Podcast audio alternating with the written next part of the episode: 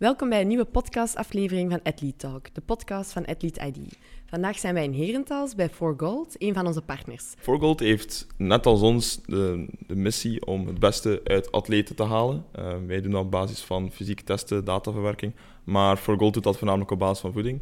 En we zitten hier dus met, uh, met co-founder Brent Luiks. Uh, Brent, ik wou eens vragen, op welke manier willen jullie met voeding het beste uit, uit een atleet gaan halen? Goh, ik ben zelf ook uh, geweest. Ben moeten stoppen omwille van de ziekte van Crohn. En uh, ja, ik had eigenlijk ook tijdens mijn carrière wel ervaren dat er nog een groot gat was tussen wat de wetenschap ergens al stond en hoe dat supplementen werden ontwikkeld. Uh, en ja, wat wij momenteel doen is eigenlijk via DNA zoveel mogelijk ja, data ook gaan verzamelen om eigenlijk ja, meer data te hebben om betere beslissingen te kunnen nemen.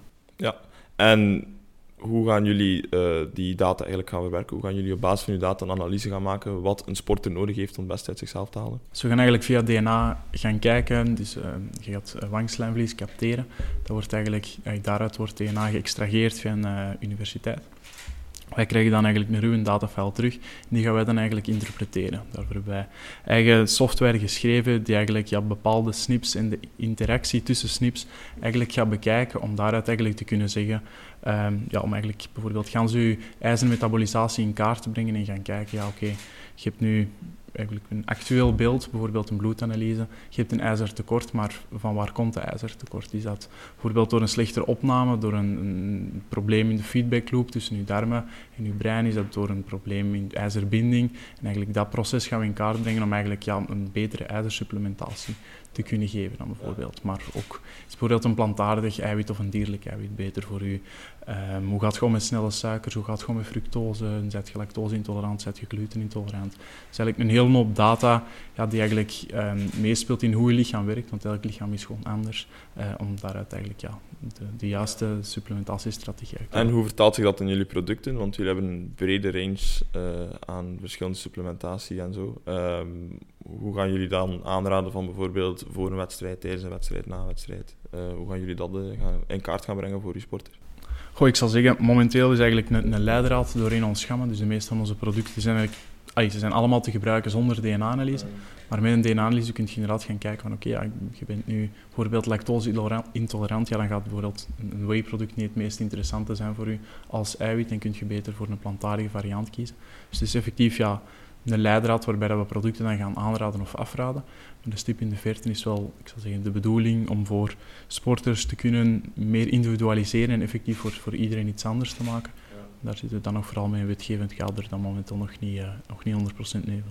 De boegbeelden in het wielrennen zijn dan vooral Mathieu van der Poel en uh, bijvoorbeeld een Alberto Contador. Maar hoe zit dat dan bij teamsporten als je de vergelijking daarmee maakt? Mm -hmm. Ja, ik denk sowieso ja, enerzijds heb je eigenlijk je fundament. En je fundament is eigenlijk ja, vooral gezondheid. Een DNA-analyse is ook zeker niet alleen voor topsporters of alleen voor wielrenners, maar kan eigenlijk voor, voor iedereen interessant zijn om meer te weten van, ja, ik zal zo zeggen, welk type dieet dat bijvoorbeeld ook het meest interessant is voor je in functie van ja, afbraak van bepaalde zaken. Hoe gaat je bijvoorbeeld om met, met ammoniak? Maakt eigenlijk ook dat bijvoorbeeld een, een ketogeen dieet eigenlijk ook bijvoorbeeld niet aangewezen kan zijn voor u. Ammoniak is een van de afvalstoffen als je ook eiwit afbreekt. Um, maar bijvoorbeeld voor een voetballer kan eigenlijk alles rondom blessuregevoeligheid veel interessanter zijn, omdat dat een impactsport is dan bij wielrennen. Um, waar dat dan ook weer daaruit eigenlijk meer info, meer data hebt.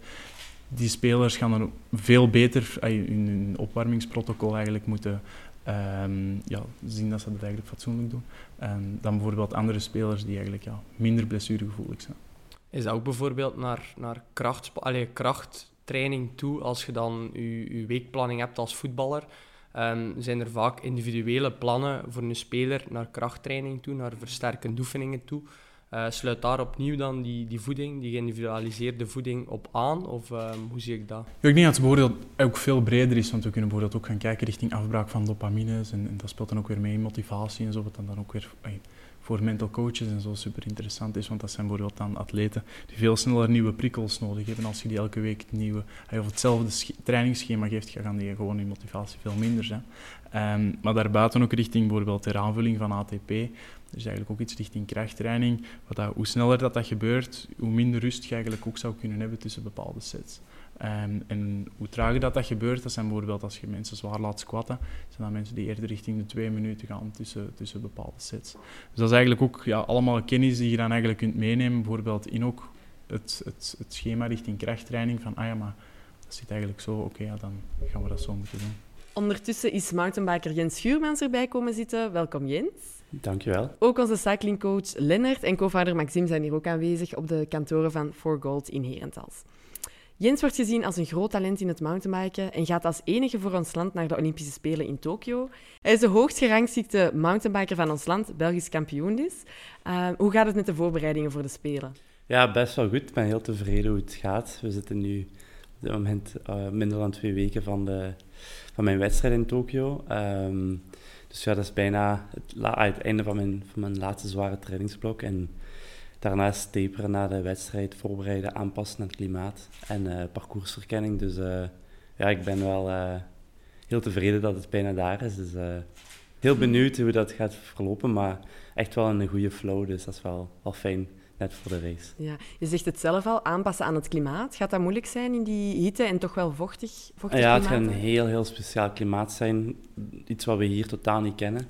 Uh, ik heb wel de laatste vier, vijf maanden heel veel daarop ingezet, heel veel geïnvesteerd en heel veel testing gedaan. Um, het gaat daar rond de 35 tot zelfs 40 graden zijn, um, wat al heel extreem is. Maar daaraan gekoppeld nog een luchtvochtigheid van rond de 70 procent. Uh, wat maakt dat dat iets is waar wij als Europeanen totaal niet op voorbereid zijn. En daarom dat wij ook uh, twaalf dagen op voorhand vertrekken. En daarom ook dat ik de laatste twee weken heel veel in de klimaatkamer heb getraind. Dus uh, nee, dat, was, dat gaat zeker en vast nodig zijn. En ehm, ik denk dat ik daar ook wel best goed op voorbereid ben. Ja, hoe schat je je kansen in? Ja, ik, uh, ik ben zeker geen kandidaat voor, de, voor Olympisch goud. Uh, daar, daarvoor heb ik sowieso een veel te zware blessure gehad vorig jaar en een heel beetje verstoorde voorbereiding. Uh, maar top 8 Olympisch diploma, dat is eigenlijk altijd mijn doelstelling geweest. Um, en daar geloof ik ook nog altijd wel in. Um, daaraan gekoppeld gaat een heel, ik zeg, een heel speciaal klimaat zijn, wat zeker een vast verrassingen met zich gaat meebrengen. En ja, ik zou graag ook een van die verrassingen zijn. Dus top 8 is het doel, maar ik ga zeker geen limiet erop leggen. Uh, we zien wel waar, waar, we uitkomen. Ik ben vooral heel benieuwd en, en nieuwsgierig naar hoe dat gaat verlopen daar. En ik weet dat ik fysiek heel goed ben. Uh, dus ja, ik ben klaar om een verrassing te zijn. Ja. Door corona zijn de Spelen een jaartje uitgesteld, maar eigenlijk was dat voor jou in jouw voordeel, door jouw blessure. Veel mensen zeggen dat inderdaad zo, hè, maar ik zie dat zeker niet, als een voordeel. Ik heb een zware blessure gehad. Ik heb na een operatie zeven weken op de zetel moeten liggen en niks mogen doen. Ik ben een jaar kwalitatieve training verloren, of een bijna een jaar kwalitatieve training verloren. Heel weinig kunnen mountainbiken, dus ai, uiteraard. Ik had waarschijnlijk de Spelen gemist, moest het niet uitgesteld zijn. Anderzijds, ik zie dat zeker niet als een voordeel, want ja, ik heb daar wel heel veel tijd mee verloren en training mee verloren. Maar nu ben je weer op je best. Ik ben ondertussen, na die operatie was een moeilijke revalidatie, maar ik ben pijnvrij en uh, fysiek terug op het niveau waar ik was voor mijn blessure. Dus zeker en vast goed. Uh, je bent ook al naar de Spelen in Rio geweest. Heb je nu zaken anders um, aangepakt in je voorbereiding? Ja, op dat moment was ik nog maar 23 jaar. Heb ik me op het laatste moment kunnen kwalificeren. En dan was het, het kwalificeren op zich eigenlijk al ja, het grote doel, zal ik maar zeggen. Nu ondertussen ga ik wel met meer ambitie, puur daar op de race zelf. Um, uiteraard vijf jaar meer training en meer leren uh, maakt dat ik gewoon ook veel meer kennis heb en veel meer ervaring heb. Um, dus ah, ik ben gewoon een iets matuurdere atleet geworden en dat is natuurlijk wel een groot verschil. Mm -hmm. Wat was de feedback uh, die je kreeg van coaches na de vorige Spelen? Ja, op dat moment, ik was uh, 17e in, in Rio dat was gewoon op dat moment voor mij een heel goede race. Um, waar ik heel tevreden over ben. En eigenlijk iedereen was er ook tevreden over. Um, ik, heb, ik heb daar heel veel geleerd. Um, vaak zeggen ze dat wel. De eerste speler bij veel atleten is ook wat om ervaring op te doen. En daarna voor grootste prestaties te leveren. Het is zo niet, niet gemakkelijk om twee keer of, of meer dan één keer naar de speel te gaan. Maar het is wel zo dat dat event is veel groter dan wat wij als sporters normaal gewoon zijn. Of eigenlijk is de Olympische Spelen het grootste event ter wereld. wat toch wel een serieuze indruk op u, op u nalaat als atleet. Ehm, dat is een heel... normaal doen wij onze races en is alles heel goed gestructureerd en, en weet je eigenlijk allemaal wat gaat komen. Daar is een beetje een routine in. Op de Spelen is dat weer heel anders. Daar moet je met heel andere mensen werken. Een heel andere omkadering. Veel meer sport aanwezig, veel meer media-aandacht. Al die dingen maken dat er heel veel onbekende factoren zijn. Maar dat als atleet toch wel fijn is als je dat een keer hebt meegemaakt voordat je opnieuw teruggaat voor, voor, voor je, je best- beste prestatie te leveren. Mhm. Het is wel heel zwaar eigenlijk dan, die spelen. Ja, voor de ene gaat dat heel zwaar zijn, voor de andere gaat dat net energie opwekken. Voor mij was dat eigenlijk ja, gewoon daar te zijn en dat allemaal op te nemen. eh, was dat, ik denk dat ik daar als atleet ook gewoon beter door werd, om dat allemaal te zien en te beleven. En ehm, dat was een, was een heel mooi event. En, en Rio, dat was ik tien dagen op voorhand voor mijn wedstrijd, was ik daar aangekomen. En we sliepen ook meteen in het eh, Olympisch dorp. De eerste drie, vier dagen moest ik sowieso wat aanpassen door de jetlag en het ander klimaat ook. Het was zeker en vast milder als in Tokio, maar ook daar in Rio was het wel, wel anders dan wat we gewoon zijn in Europa. En ik heb die eerste drie, vier dagen echt benut om eh, mijn ogen open te doen en alles te beleven. En daarna pas ben ik in die focus naar de race toe gegaan. Dus ik heb eigenlijk, je kunt dat een beetje zien als vakantie, zal maar zeggen.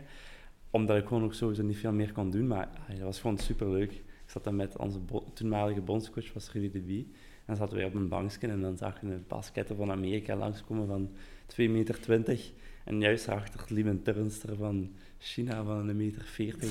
En dan was er een kerel van, van een sport die 50 jaar was. En dan zag je een, een kindje, van, ai, een kindje van 14 jaar van turnen of zo. Dus die diversiteit was super mooi om te zien. En, ehm, ja, ik kon dan ook de eerste paar dagen waren er een aantal sporten die net rond het Olympisch dorp doorgingen. Daar heb ik ook wel een beetje van kunnen zien. Dus ja, ik was eigenlijk de eerste twee, drie dagen meer toeschouwer van de Olympische Spelen dan deelnemer. En dat was wel heel mooi om, om gewoon te beleven.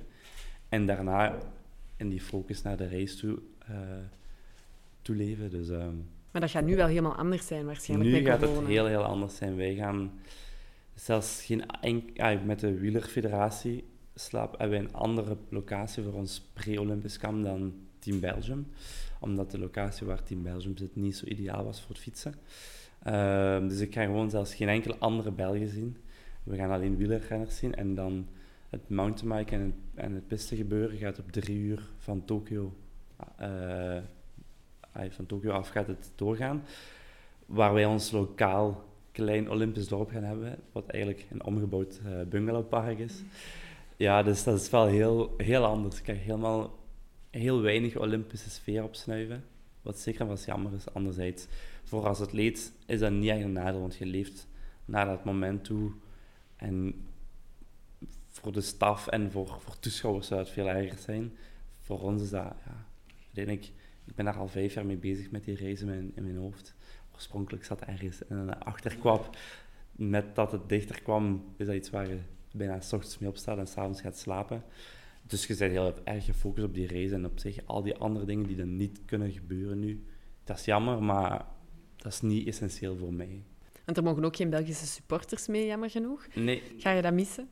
Ja, zeker en vast. Hè. Ik ben wel, ik ben wel eigenlijk een atleet wiens mooiste momenten eigenlijk niet per se de resultaten zijn, maar het delen van resultaten. Want als iemand mij nu vraagt wat is uw mooiste moment uit uw carrière, dan ga ik eerder zeggen bijvoorbeeld, ah, ik weet nog heel goed, toen ik geselecteerd werd voor Rio, was dat heel last minute en ik was ook niet 100% zeker van mijn selectie. Ik zat op hoogtestage in Zwitserland en mijn vriendin was op dat moment eh, op vakantie in Vietnam. Mijn ouders waren in Spanje, denk ik.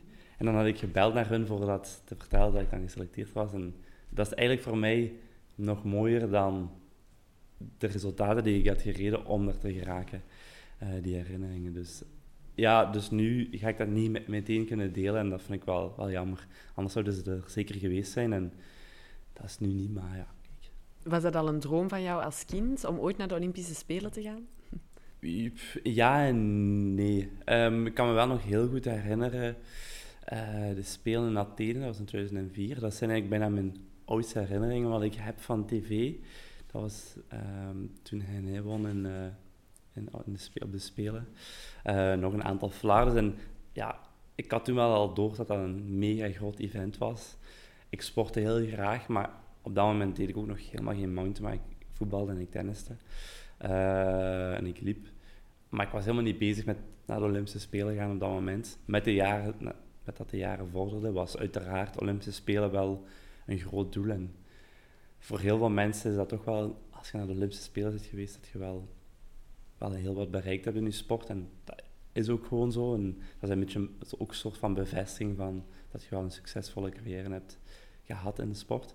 Ehm, maar gelijk dus ik zei, niet echt als klein kindje was dat niet echt een droom. Dat is meer door de jaren heen gegroeid. Mhm. En hoe ben je eigenlijk in dat mountainbiken terechtgekomen? Ja, ik was eigenlijk als, als jonge gast, voetbalde ik. Eh, ik deed wel aan atletiek, ik tenniste. Eh, maar als 16 jaar heb ik uh, eigenlijk mijn groeischeut gekregen. En te snel gegroeid eigenlijk. Uh, Osgood Slatter gekregen, dat is een welbekende blessure bij heel veel mensen. Bij mij is die, ja, ik heb een beetje te veel nog blijven sporten op dat moment, waardoor er eigenlijk een botsplinters zijn afgescheurd en in mijn patellapees terecht zijn gekomen. Ik moest daarin geopereerd worden, omdat dat anders ja, tot na mijn uh, groeifase had geduurd voordat ik terug deftig ging kunnen sporten. Uh, dat was ook een best een zware blessure, ook zes maanden revalideren. En mountain, of fietsen was eigenlijk de eerste sport die ik mocht doen van de kines. Um, en heel toevallig had ik gezien, we hadden vroeger een goede mountainbiker bij ons in de buurt, Roel Paulussen, die is ook wereldkampioen in het marathon geworden. En die had een mountainbike-wedstrijd in Genk. Um, eigenlijk onze buurt, buurgemeente eigenlijk, voor Maasmechelen. Um, en ik, uh, ik had daar een affiche van gezien en ik had tegen papa gezegd van ja, het zou wel vet zijn, hè, want ik was eigenlijk heel erg gericht op competitie, als, zeker als jonge gastje, vond ik dat, ah, ik deed alles voor te winnen eigenlijk. En ja, ik miste dat echt, dat competitieverband. Dus ja, ik, heb ingeschreven. En ondanks dat ik voetbal heel leuk vond, en omdat dat een groep was, en ja, ik kon me daar volledig in uitleven. Tennis vond ik ook op zich wel een heel leuke sport om te doen. Atletiek ook. Maar mountainbike, van het moment dat ik een eerste keer mountainbike race had gedaan, wist ik van, dit is wat ik wil doen. En toen besefte ik ook van dat ik het, het technische aspect, het adrenaline aspect, wat bij onze sport kon kijken, heel erg miste in de andere sporten. Plus het extreem fysieke. Ik was als voetballer was ik verdedigende middenvelder, waardoor ik heel veel kon lopen en heel leuk. Maar ik kon me daar nooit in onders onderscheiden en um, ook nooit maximaal gaan. Ik vond het gewoon als jonge gast al super leuk om echt tegen mijn limieten op te botsen. En dan kon ik dan eigenlijk in mountainbiken, vond ik die, al die dingen terug en dat was direct een goede match. En ik heb daarna nog wel een beetje blijven voetballen en getennis, maar nooit meer. Ah, ik wist eigenlijk heel snel van, oké, mountainbiken, dat wordt mijn ding. En probeer jij nu ook mountainbiken meer op de Belgische kaart te zetten, wat populairder te maken in België? Goh, dat is heel moeilijk, hè. Uh, omdat wij zoveel wedstrijden, heel weinig wedstrijden in België hebben en vooral heel veel in het buitenland zitten. Um, vroeger, toen ik iets jonger was, probeerde ik dat misschien iets meer nog. Um, tegenwoordig probeer ik wel heel veel te focussen op mijn eigen carrière. Um, maar ik ben wel iemand die al heel graag die daarin zou investeren. Het is gewoon een beetje keuzes maken op dit moment. En naar de toekomst toe is dat wel sowieso iets wat ik, waar ik wel heel veel op wil inzetten na mijn carrière. Um, ik vind het wel heel jammer dat de sport sowieso in België heel weinig aandacht krijgt. Um, zeker omdat wielrennen is zo bekend bij ons. Um, na voetbal waarschijnlijk wel de bekendste sport. Veldrijden eigenlijk dan ja, ook heel erg bekend. En uiteindelijk ligt dat heel nauw bij elkaar.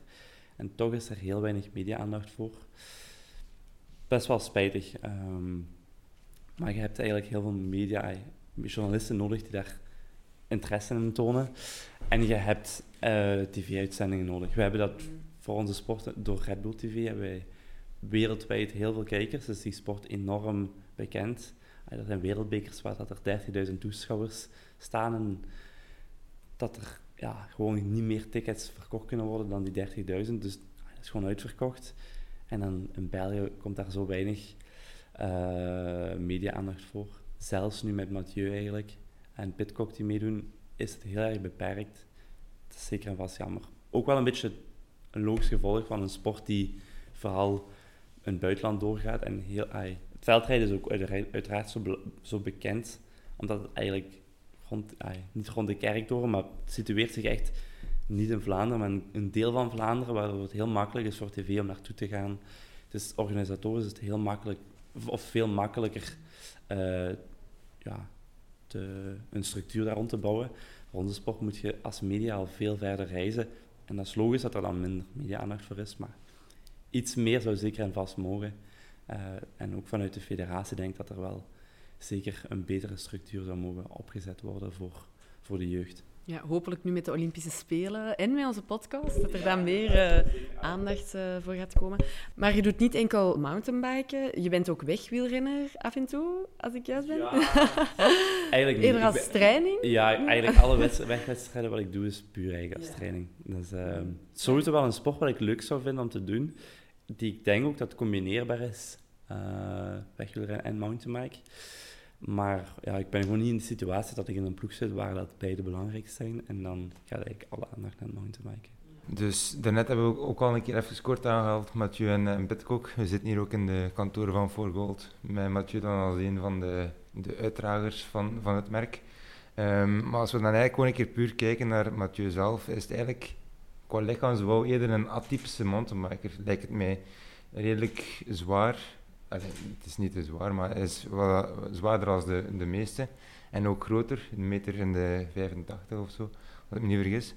Um, wat kan eigenlijk verklaren dat hij toch altijd nog uitblinkt in het sporten, buiten zijn technische bagage dat hij heeft natuurlijk? Sowieso is dat een uitzonderlijk talent die, die um, ja, alles blijkt te kunnen. Hè. Dus uh, het is wel heel mooi om te zien dat hij eigenlijk de wetten van de sport ook soms een beetje uh, tart. Um, maar daarnaast eigenlijk, het mountainbiken is zeker geëvalueerd de laatste jaren, waar het vroeger vaak uh, beklimmingen van tussen de 5 en de 10 minuten waren, uh, zijn het nu echt wel veel verkort. Um, en is maximaal 2 minuten, um, wat best wel lang nog is. Anderzijds is het nog wel iets wat hij net wel kan overbruggen. Um, zeker ook door zijn snelle recuperatievermogen. dus de sport is wel de laatste 5, 6 jaar enorm geëvolueerd naar Ehm, nog explosiever. Uh, ook nog veel meer op kracht dan vroeger puur op of veel meer op pure uithoudingsvermogen was. Uh, dat maakt dat eigenlijk voor een atleet als Mathieu wel mogelijk is geworden om ook in mountainbiken uit te blinken. Ja. En um, die verandering in de sport die dan is geëvolueerd, zeg maar, is dat ook in, in uw voordeel een beetje bekomen? Of had u liever dan een paar jaar geleden uh, mountainbiker al geweest? Voor mij zijn eigenlijk beide goed. Um, uiteraard heb ik me wel een beetje moeten aanpassen, ook mijn training moeten op aanpassen. Um, maar ik vind het zeker geen slechte verandering. Op zich past het ook nog wel binnen mijn profiel. En um, komt het zeker een vaste sport in goed. Het is makkelijker om in beeld te brengen.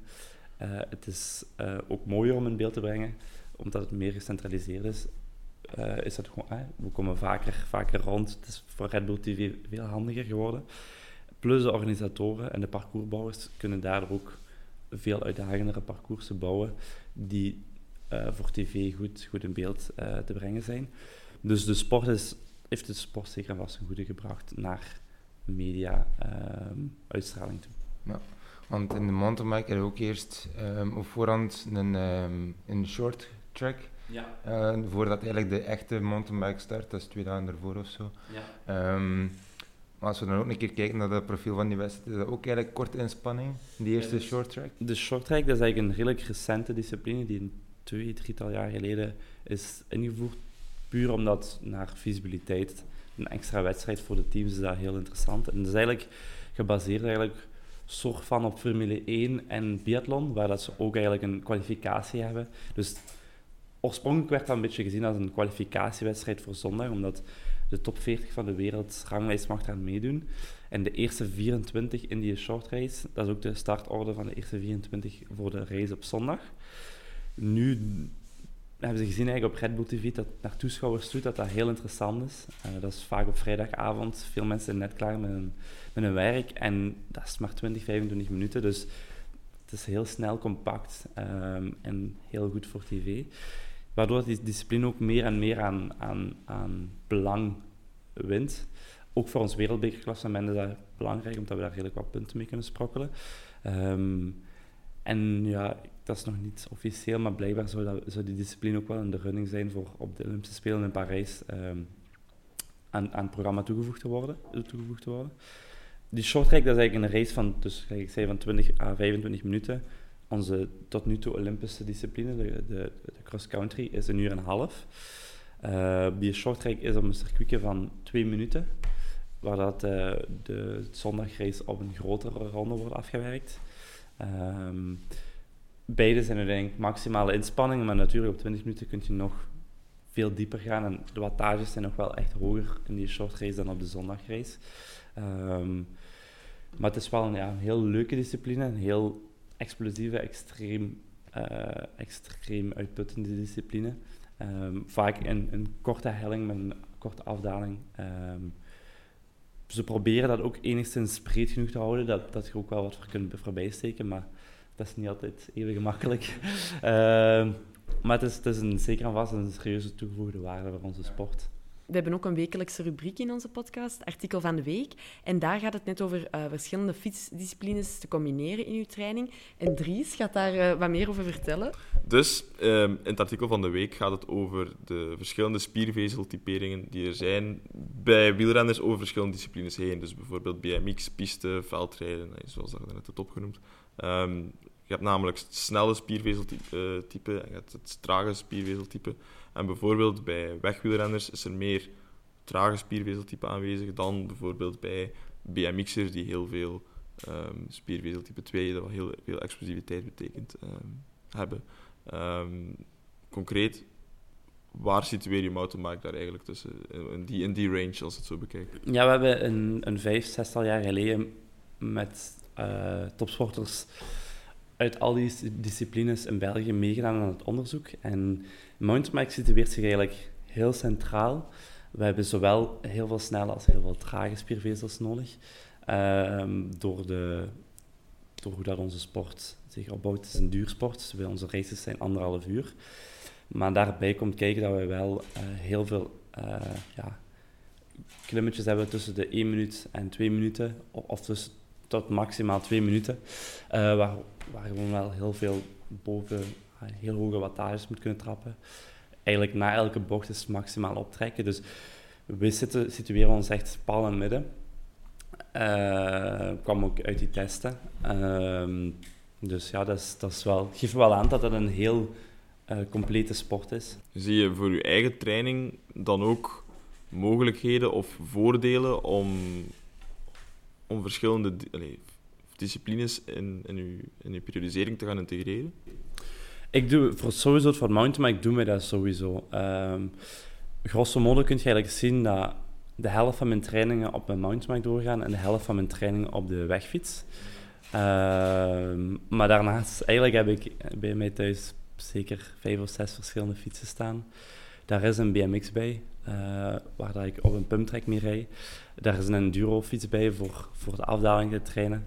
Uh, wegfiets, uh, mountainbike, twee verschillende types. Dus ja, we hebben een heel, ik heb een heel breed assortiment van, van fietsen nodig voor al mijn trainingen te kunnen doen zoals het moet.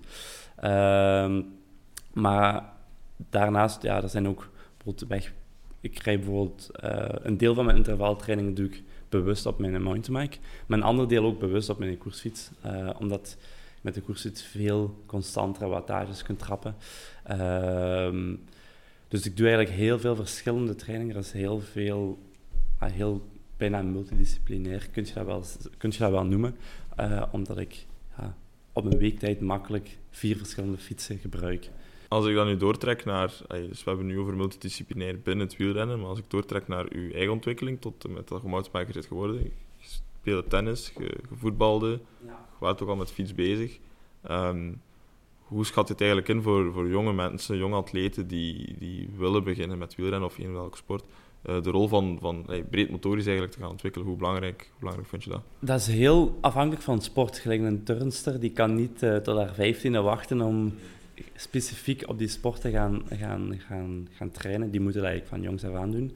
Maar in veel duursporten, waaronder dan ook mountainbiken valt, denk ik dat het een heel erg groot voordeel is als je als jonge gast multidisciplinair werkt ehm, en heel motorisch uh, vaardig sporten op jonge leeftijd gaat doen en nog niet te veel sporten gaat doen waar dat je fysieke capaciteit en vermogen gaat ontwikkelen. Het is veel beter, denk ik, uh, om dat op latere leeftijd te doen. Uh, bijvoorbeeld mountainbiken, uw topperiode is tussen je 26e en 33e, zoiets kun je dat bekijken. Heeft geen nut om als 15-jarige al 20 uur in de week te gaan, te gaan trainen. Dat is, dat is eigenlijk, ja, volgens mij niet zo'n goed idee. Um, het multidisciplinaire is, is daar echt wel veel belangrijker in. Zoveel mogelijk vaardigheden ontwikkelen om op latere leeftijd te gaan specialiseren.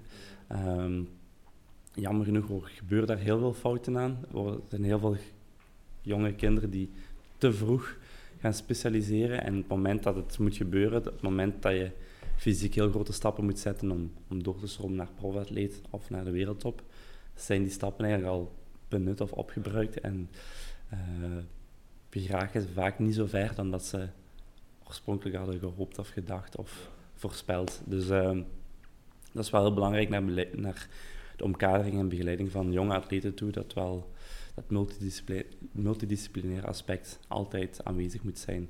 Maar zelfs eigenlijk op mijn leeftijd, ik ben dan nu 28 jaar, ik doe ook nog zeker tien verschillende sporten eigenlijk.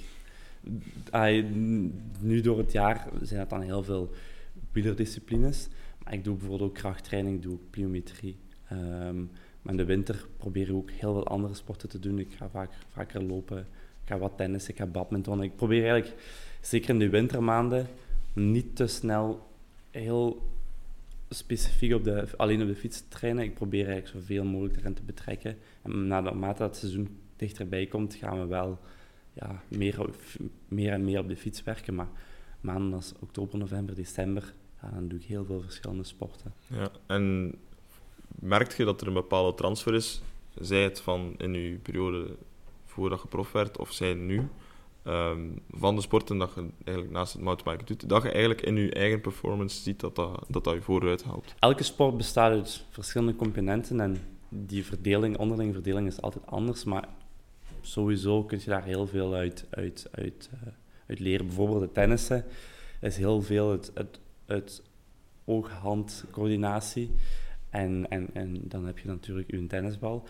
Maar in mountainbiken is dat ook gewoon heel belangrijk dat je dat heel goed visualiseert. Want veel mensen die op een mountainbike stappen, die gaan heel vaak net voor een voorwiel kijken. Terwijl je moet proberen zo ver mogelijk vooruit te kijken om dan eigenlijk de mooiste lijn in de afdaling te, te rijden. En bijvoorbeeld die vaardigheden heb ik deels ook ontwikkeld door het tennissen, waar ik ook een heel goede uh, oog-handcoördinatie heb ontwikkeld. Nu is dat dan meer een oog-voetcoördinatie. Maar uh, dat, zijn, zijn voor, dat is een voorbeeld waar ik, waar ik van tennissen wel zeker iets heb opgestoken. Uh, een ander voorbeeld is voor tenniscompetities. Als jong gastje was ik heel, heel braaf, nog altijd, als, nu ben ik nog altijd wat te braaf, maar door tenniswedstrijden te spelen tegen ja, kinderen die dan wel roepen agressief zijn, vals spelen, heb ik als jong gastje wel heel veel geleerd van ja, hoe ik daarmee moet omgaan. En nu in de mountainbike races, ja, soms komen er ook wel bitsige momenten aan. En dan probeer ik wel, kan ik, veel beter met mannen leren staan tegen gasten die oneerlijk gaan zijn. Um, en daar, dat zijn vooral dingen die ik als jonge gast geleerd heb en nu, nu zeker met me kan meepakken. Dat is eigenlijk mijn message. Zoveel mogelijk kinderen laten veel sporten doen. Zoveel mogelijk laten doen en vooral het kind laten kiezen wat hij wil doen. En pas later, als het komt, dan komt het wel. Ik bedoel, je moet dat niet te veel pushen als ouder. Je moet dat gewoon het kind zichzelf ook laten ontwikkelen en de dingen laten ontdekken. Misschien om af te sluiten, wat is een gouden tip voor onze luisteraars die um, zowel op amateurniveau of uh, op hoger niveau aan uh, mountainbiken of wielrennen of veldrijden of uh, daaraan doen? Is er zoiets dat u zegt van dat is heel belangrijk? Allerbelangrijkste is er plezier aan beleven. Um, sommige mensen verliezen dat plezier wel een beetje uit het oog, maar ik denk als je aan de, de huidige toppers in mountainbiken vraagt waarom dat ze zo'n lange carrière hebben gehad, is ze hebben altijd een plezier behouden en uitdagingen gezocht um, om, om te blijven verbeteren. Um, dat is eigenlijk in dagelijks leven altijd ook wel een beetje zo. Je moet wat je doet, moet je plezier aan beleven. En dat is in mountainbiken zeker en vast een heel belangrijke factor. Heel mooi. Dankjewel Jens voor het uh, interessante gesprek. En we wensen u heel veel succes op de Olympische Spelen. Dankjewel.